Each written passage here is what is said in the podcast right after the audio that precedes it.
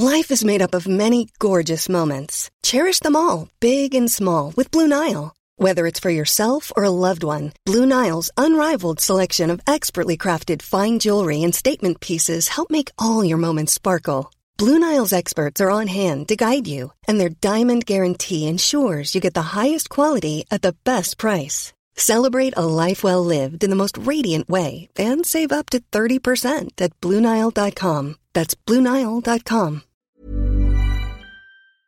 Don't know the answer? Ask the Naked Scientists. Hello and welcome to this week's Ask the Naked Scientists with me, Sue Marchant, and Chris Smith.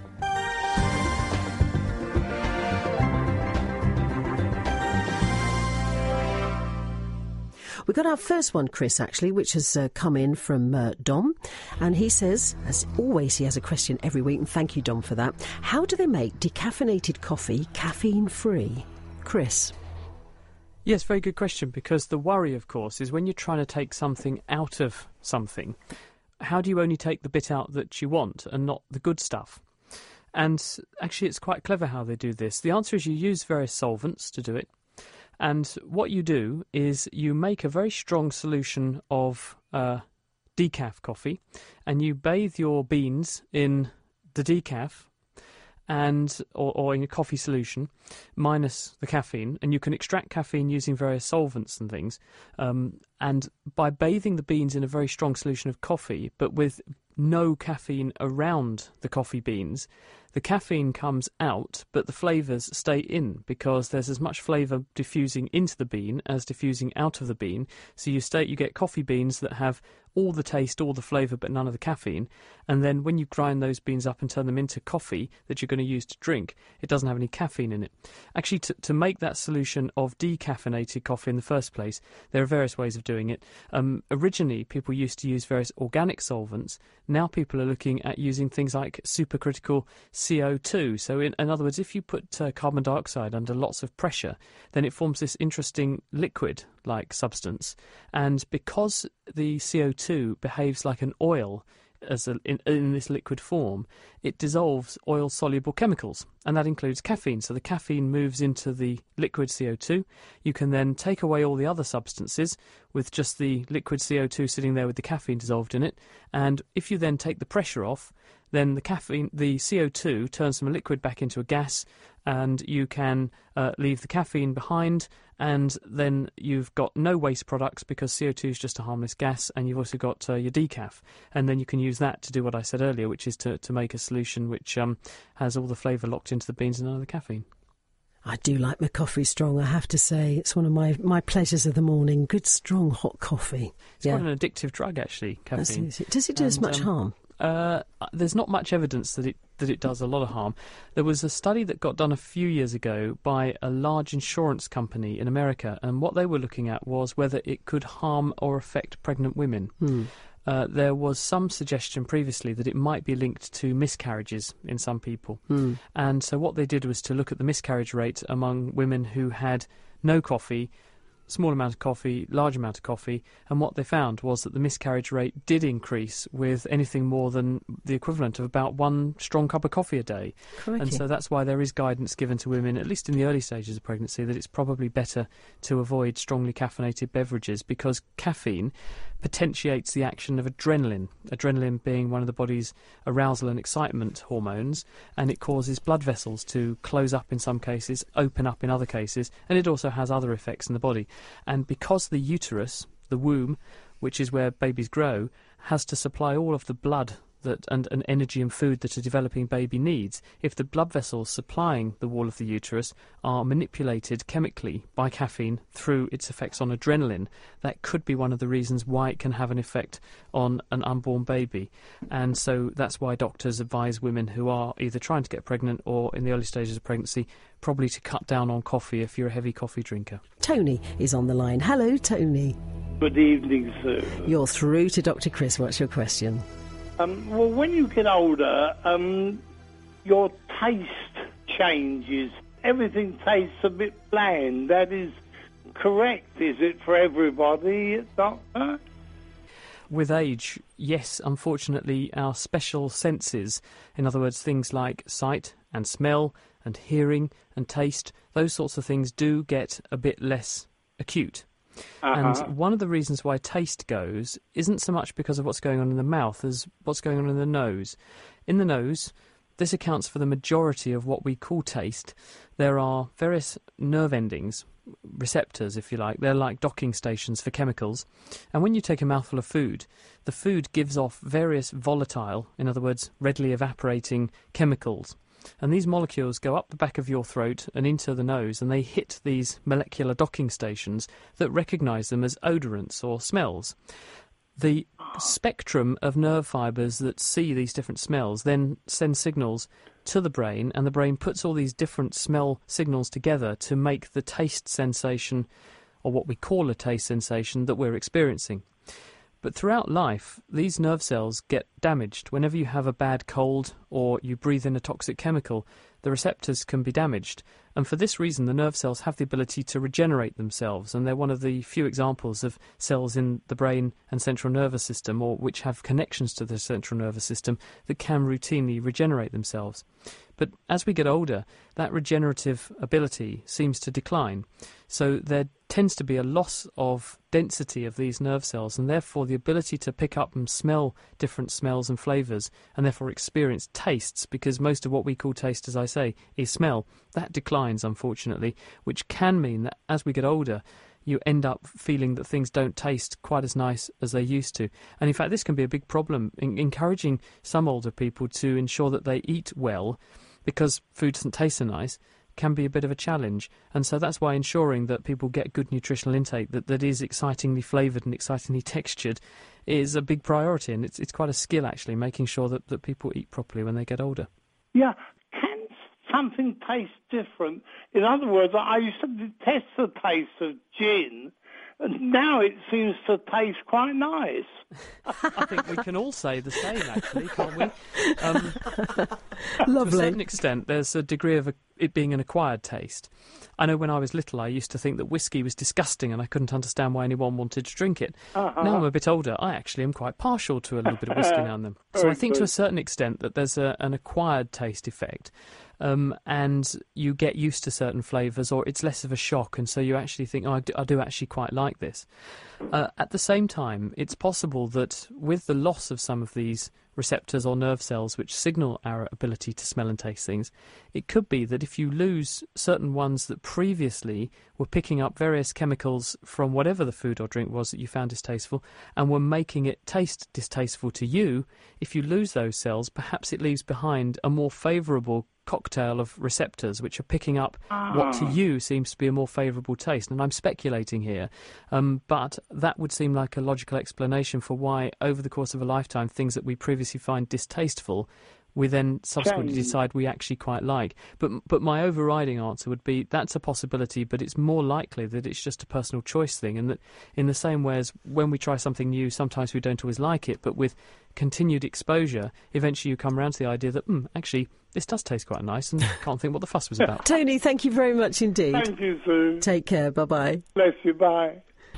Now, we have a question here uh, about smell, and it comes from, I think it's Foyne Nguyen, um, who says, um, Dr. Chris, I love the show, visited your website many times. I've got a question for you. What actually makes things smell? Chris.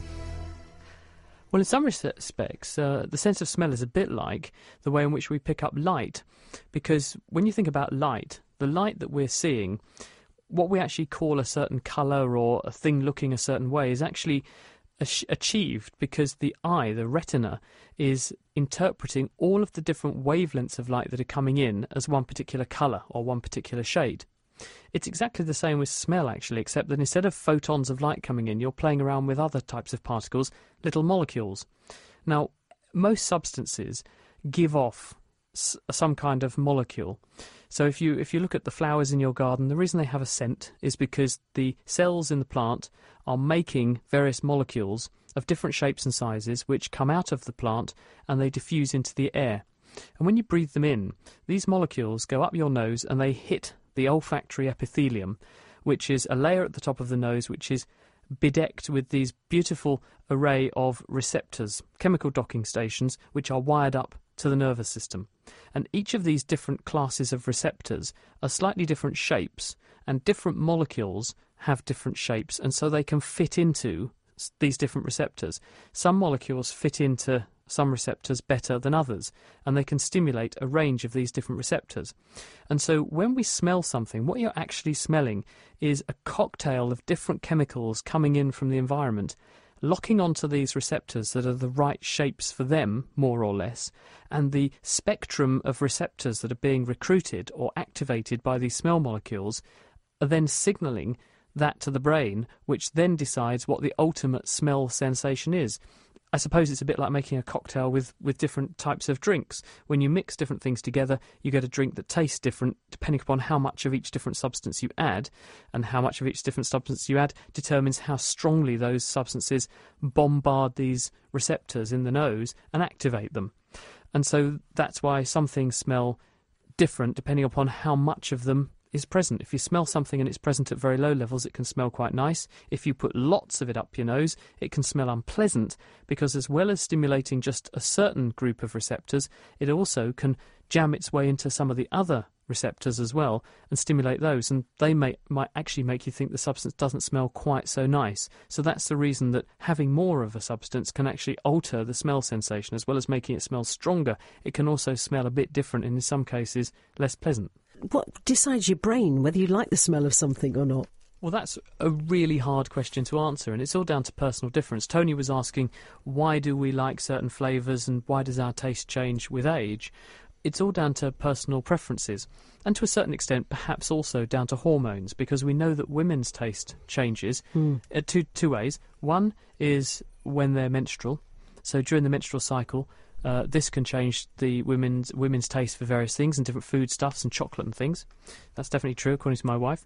And the other is with pregnancy. Another time when there's lots of hormones washing around, women say that they develop a strange appetite that they can't explain for certain foodstuffs at certain stages of pregnancy. They get cravings, and it might be that this is because hormones can manipulate our personal taste for things or the way we appreciate certain smells and make you want to eat certain things or avoid other things that might be bad for you when you're pregnant. So you eat things and like things that might be good for you when you're pregnant or which, which contain trace elements that you need, whilst at the same time putting you off of things that actually might be quite bad for you were you to eat them when you're pregnant. And so that's why some women will say, "Lo- normally love substance X. When I was pregnant, couldn't stand it, made me feel sick. That's mm. quite common. Anyway, let's go to the phones again this time because we've got Jill who's on the line from Ipswich. Hello, Jill. Hello, Sue again. Hello, you're through to Dr. Chris. What's your question? Hello, Dr. Chris. Hello, Jill. Um, well, last night I had a well a dreadful dream, and I won't go into the details. It seemed to have lasted for the five hours from half past eleven to half past four, and everything was so vivid. And normally, when you have a dream, you don't remember it, do you? And I do this. Are you really sleeping normally? Are you having a good sleep? Your question's a really interesting one when you say, well, this dream seemed to go on for ages. Mm. The reality is that it probably lasted a very short time, seconds or minutes at most. Really? But because the brain is recreating various experiences when we're dreaming, it totally distorts the clock that would normally keep time. And in the same way as you're experiencing artificial happenings when you're dreaming, you also experience artificial passage of time. So time can seem to pass very quickly or very slowly when you're dreaming, and, and the, the real concept or the real ability to gauge time when you're dreaming is just as distorted as the reality that gives you these funny happenings when you dream. And if you look at someone when they go to sleep, scientists know pretty well when we dream. When you nod off at night, as you go through the night, you go through various sleep phases.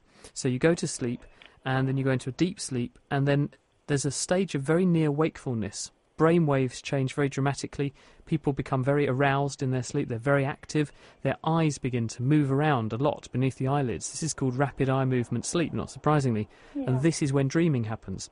What we know about dreaming is that when you develop these dreams, the same parts of the brain which are active during the day when you're awake, interpreting the things going on in the world around you, they become artificially active when you're asleep and present to your sleeping consciousness, if you like, if you can be conscious when you're unconscious, if you see what I mean. But they present to you while you're asleep the activity that would happen if you were really witnessing the thing that you're witnessing when you're asleep. Just so, in other words, if you're when you're walking around during the daytime and you're looking at something, the part of the brain that processes vision is being activated by the thing you're looking at. Well, when you go to sleep, although you're not looking at anything, those same parts of the brain turn on and present pictures to you that the brain is making up or it's building from previous experiences or things you've seen, perhaps things you've watched in the news. And because your brain is presenting that to you, you can't tell the difference between what's real and what isn't real, which is why we think our dreams are so real to us because our brain is making them. And that's why you experience them. Okay, Jill? Thank you. You're welcome. Bye. Bye. If you're enjoying Ask the Naked Scientist, then you might like to check out The Naked Scientist, our regular roundup of the world's best science. Each week, we take a look at the latest science news, talk to top researchers working at the coalface of discovery, and also get our hands dirty with a science experiment that you can join in with too. So make it a date and prepare to strip down science on the web at nakedscientist.com slash podcast. Let's go to um, our next question, which Billy had sent in. Now, Chris, he was asking about uh, difficulty about passing water when you're over 80. Any old wives' tale? How, you know, how can you um, help yourself to pass water and why does it cause difficulty when you get to a certain age? Chris? Well, it's chiefly my sex, men, that this happens to, unfortunately. And the reason for this is down to a gland that most people know the name of, certainly once they're over the age of 50, and that's the prostate. Not prostrate, it's prostate. And the prostate is a gland which sits at the bottom of the bladder and it surrounds the outlet from the bladder called the urethra. And for some reason, as we age, the prostate doesn't remain the same size, but it continues to grow. And it grows by adding new cells. And this is called benign prostatic hyperplasia. In other words, it's benign because it's not caused by a cancer, it's the prostate that's doing it, and hyperplasia means an increase in the number of cells. And these cells take up space. And this means that because the prostate takes up more space and the urethra is a hollow tube running through the middle of it, the prostate tissue presses on the tube and it narrows the outlet from the bladder, therefore making it more difficult for urine to leave. And eventually it can get so bad that the tube is, is obstructed completely, and this can mean people can go into urinary retention. And this is very, very uncomfortable, very unpleasant, and actually very easy to relieve um, because you have to pass a tube into the bladder, and then people feel better. And in fact, they've never felt so happy and relieved in their lives actually when they have this, because you just have never wanted to go to the loo so badly. Um, but the, the problem is that it can happen again and again and again once it gets to that stage. And when it does get to that stage, then what some people do is go and have some of the prostate tissue taken away in a prostate resection, and this can actually be done by putting a tube into the bladder, uh, a, camera, and then seeing the bits of prostate that are too big and cutting them away. And you can do this via things like laser to take it away, or with diathermy, um, electrical uh, wires will cut the extra tissue away. And it's very, very simple to do and has very, very few complications, but can make a very big difference to people's outcomes. Another reason why you can end up with outflow obstruction like this from the bladder in old age is because, unfortunately, prostates can become cancerous. And it's very, very common, actually, but as a cause of death, thankfully not too common. In other words, people can develop prostate cancers, but they don't often necessarily develop serious complications of having them. But it's one other reason why the prostate gland can get bigger and can cause urinary symptoms or bleeding. And if anyone has those symptoms, it's always worth getting it checked out to make sure that there's not something else going on. It's probably going to be nothing, but it's worth getting it checked just in case there is some kind of cancerous change happening there. And, it, and that, that unfortunately is very, very common. The, the argument is that once we get to about the age of 80, then the majority of people probably have some cells in their prostate that are abnormal, but they may never actually become a problem for that person. So I don't want anyone to worry about it, but just be aware that this can happen, and therefore, if symptoms do occur, you should get them checked out. Hmm, thank you very much. Let's get to another question now. Um, from David. Now, he asks Chris, uh, how do creatures get the bacteria that naturally lives inside us? Good question. Chris. Well, the answer is we get them from the environment. What David's getting at is the natural flora that live inside us. it might shock some people to know that there are about 50 to 100 times more bacterial cells living in us and on us than there are actually cells of human origin in our, in our entire bodies. So some people have said that this means we're actually passengers in our own bodies. We're carting around this huge numbers of bacteria all over the place but they are actually our closest allies and our best friends, some of these bacteria. These are our so called good bacteria, and without them, we would be much less healthy and we'd probably be much, much less well fed because these bacteria do all kinds of exciting jobs for humans because there are only about 20,000 genes running a human. But when you have thousands of different species of bacteria living on you and in you, each of those bacteria can bring to the party their own genetic and metabolic know how. So the bacteria that live in our intestines, although we don't know how to break down certain things in foods or produce certain micronutrients and even some vitamins, bacteria, on the other hand, do have the ability to do that.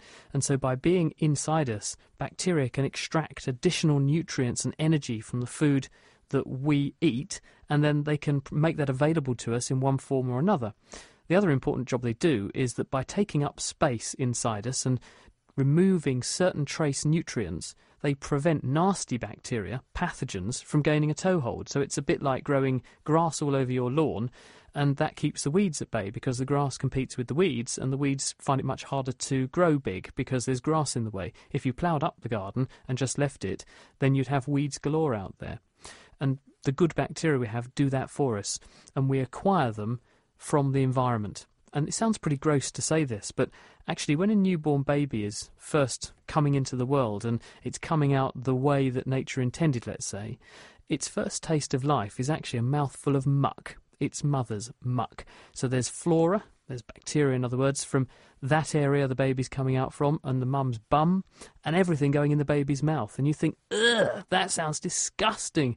But there's loads of really good bacteria that are being shed from the mum's body, and those bacteria are living on mum because of the diet she eats, the environment that she lives in, and therefore they're perfect for that baby in the future. And those bacteria go in, the baby swallows them, they take up residence all the way through the baby's intestines and on the baby's skin, and they slowly change and refine their numbers to be a perfect bacterial cross section for that particular individual. And what's really amazing is that the bacteria we have in us and on us are probably more unique to us, actually, than our fingerprints are. And scientists have shown this in recent months. They've actually started to use the bacterial fingerprint to identify where people have been. You can swab a surface, and just by looking at the different cross section of and species of bacteria you find, you can identify who touched certain things because we have this unique cross section of bacteria on us that stays with us for our entire lifetime and is tailor made and bespoke to us. And if we disturb it, then we're much less healthy. You can get things like diarrhea, you can grow less well, and you don't feel as healthy. And when you get the balance back, you feel much better. So we owe a lot to these bacteria that live in us, and they come to us usually from mum when we're first born, and we pick them up and supplement them from the environment uh, during our early years. Mm. This one is about our brain. Uh, Mark says, I've helped a few friends who fall in love, then separate, and get back together again, and then separate. Uh, he says, Is there a part of the brain which helps with logic and people go back for more? Um, does love rule the brain? Mark. Chris. I think yes, it probably does, because at the end of the day, um, we know that humans work best when they're in a partnership, and usually from a partnership, if, if it's between a man and a woman, then you can get children. And at the end of the day, our genes are telling us we want to have children, we want to reproduce and increase our numbers, which is why there's so many of us on Earth today. 6.8 billion was the last number I looked at, it's probably even higher now. Um, but the, the answer is yes, there is a part of the brain that makes us want to fall in love. Love can be reduced and distilled down to a simple set of chemicals. In fact, it may disappoint some people to know that.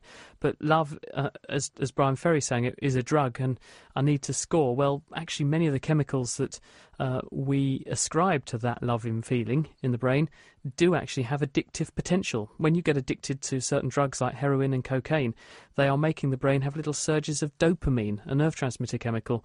And when people look at pictures, scientists have shown, uh, in a brain scanner, and they look at pictures of their loved ones, they get little surges of dopamine. So you could say that we're addicted to the people that we love. They've also found a number of other reasons why we tend to fall in love, and there's one hormone which is called oxytocin, which um, is very important in women's brains. Um, when women have uh, a baby, when a baby comes out, when a baby's born, also when the baby breastfeeds, and when a woman has sex, she produces oxytocin. This goes into the brain and it tends to make the woman trust explicitly the person she's with. So it engenders the sensation of trust, which is all part of being in love with someone. And in men, there seems to be this very important uh, signal called uh, vasopressin, which is another hormone, and this activates vasopressin receptors in a part of the brain called the nucleus accumbens, which is the brain's pleasure center. And what uh, scientists have found is that when men um, fall in love, certain uh, receptors or docking stations for vasopressin tend to or seem to get stimulated, and this tends to make the man be very protective towards the woman. And scientists have done experiments on animals where they show that if they manipulate the levels of these vasopressin receptors, they can change how protective a male is towards a female. And they've done this in voles, and also whether the male is faithful to the female or not. And scientists have now in Sweden done studies on humans and seen different versions of these receptors for vasopressin in the brain, and they have shown that some people have certain forms that make them more likely to be unfaithful in marriage and have arguments and end up in divorce than others. So it looks like whether or not you're faithful even comes down to genes. So unfortunately, all this lovely notion of, of love being this pure thing, it all comes down to genes and chemicals, which doesn't sound quite so romantic when it's put like that, does it? No, it doesn't. No, I'll go and change my jeans. Uh, one here from um, John. He says, um, not exactly science, but was there ever a wild native to Britain um, in the form of cattle? And if so, what would they have looked like? Chris? Well, the cows that we have around today, uh, that we get milk from and that we get beef from, these are cows that have been bred selectively for the process of yielding a lot of milk or being good for food. The ancestors of cows were things resembling yaks, which were Asian species, and so cows are not indigenous to this country. And the cows that we see around today, most of our cow uh, cattle in this country are Friesians, British Friesians, which were bred selectively. Farmers chose to breed one type of animal with another type of animal based on the traits that each had to produce, in the same way as we breed dogs to produce certain characteristics, cows that were ideal for the environment that they wanted. If you were to wind the clock back 100 years or so, though, we didn't have that almost monoculture of British Friesians. There were lots and lots of localised cow herds where farmers, over generations of farming families, would grow certain cattle uh, herds up and they would enrich for certain traits in their cattle. And we had many, many different sorts of breeds of cattle in Britain. Many of those numbers are, now gone and have been replaced by British Friesians. Um, but they do still exist here and there. There are some, some certain cattle, but they're all imports. They would have been brought into Britain um, from species that were bred selectively more centrally in Europe and in Asia, and then they would have come with the people um, when they came to to Britain. Um, thousands of years ago, actually, um, but the ancestor of these cows was something resembling a yak, um, and the cows we have around today uh, only exist in the way they and the forms that they do, largely because of us. Excellent stuff. Now then, Anne has sent an email in. It reads as following. As a small child, I was horribly ill with gastroenteritis, and I wonder can one's insides learn to reject things for reasons other than allergy or sensitivity? Well, usually the reason that the guts uh, rebel is because they've either detected that there's something bad for you in what you've eaten or they've been infected by something because there can be toxins in food which can be put there by microorganisms or by other sources, various poisons, or when microbes go in, either bacteria or viruses, they can produce toxins inside you, or the viruses can infect the cells that line the gut and they then damage the cells. And again, the gut is programmed to be sensitive to those particular substances that the virus is uh, producing or the damage it's doing. And the response of the intestine is to eject the contents upwards or downwards in order to reduce the threat. Um, there are other possibilities, which are that certain things in certain foods can also stimulate immune responses in certain people. In other words, there's some kind of food intolerance in some people, celiac disease, dam- where people eat gluten and it damages the lining of the intestine. That's one example. It doesn't normally make people sick, but it does cause a malabsorption state. In other words, they're not getting enough calories out of the food they eat. So there's a range of reasons why people might have um, tummy symptoms. Um, and I don't think it's a question of the gut learning um, that there's something wrong. I think it's more that the immune system, uh, under certain circumstances, learns there's something wrong and then provokes something to be done about it. That's it for this week. Our doctors will be back with me next week for more Ask the Naked Scientist. But don't forget, you can also catch them on the Naked Scientist podcast, which you can find on the Naked Scientist website, www.nakedscientist.com. The Naked Scientists are sponsored by the Wellcome Trust, the EPSRC, and UKFast. For more information, look us up online at nakedscientists.com.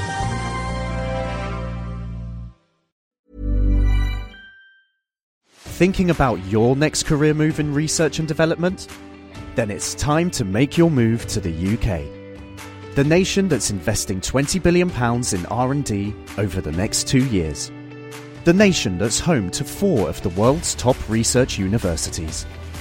The nation where great talent comes together. Visit gov.uk forward slash great talent to see how you can work, live, and move to the UK.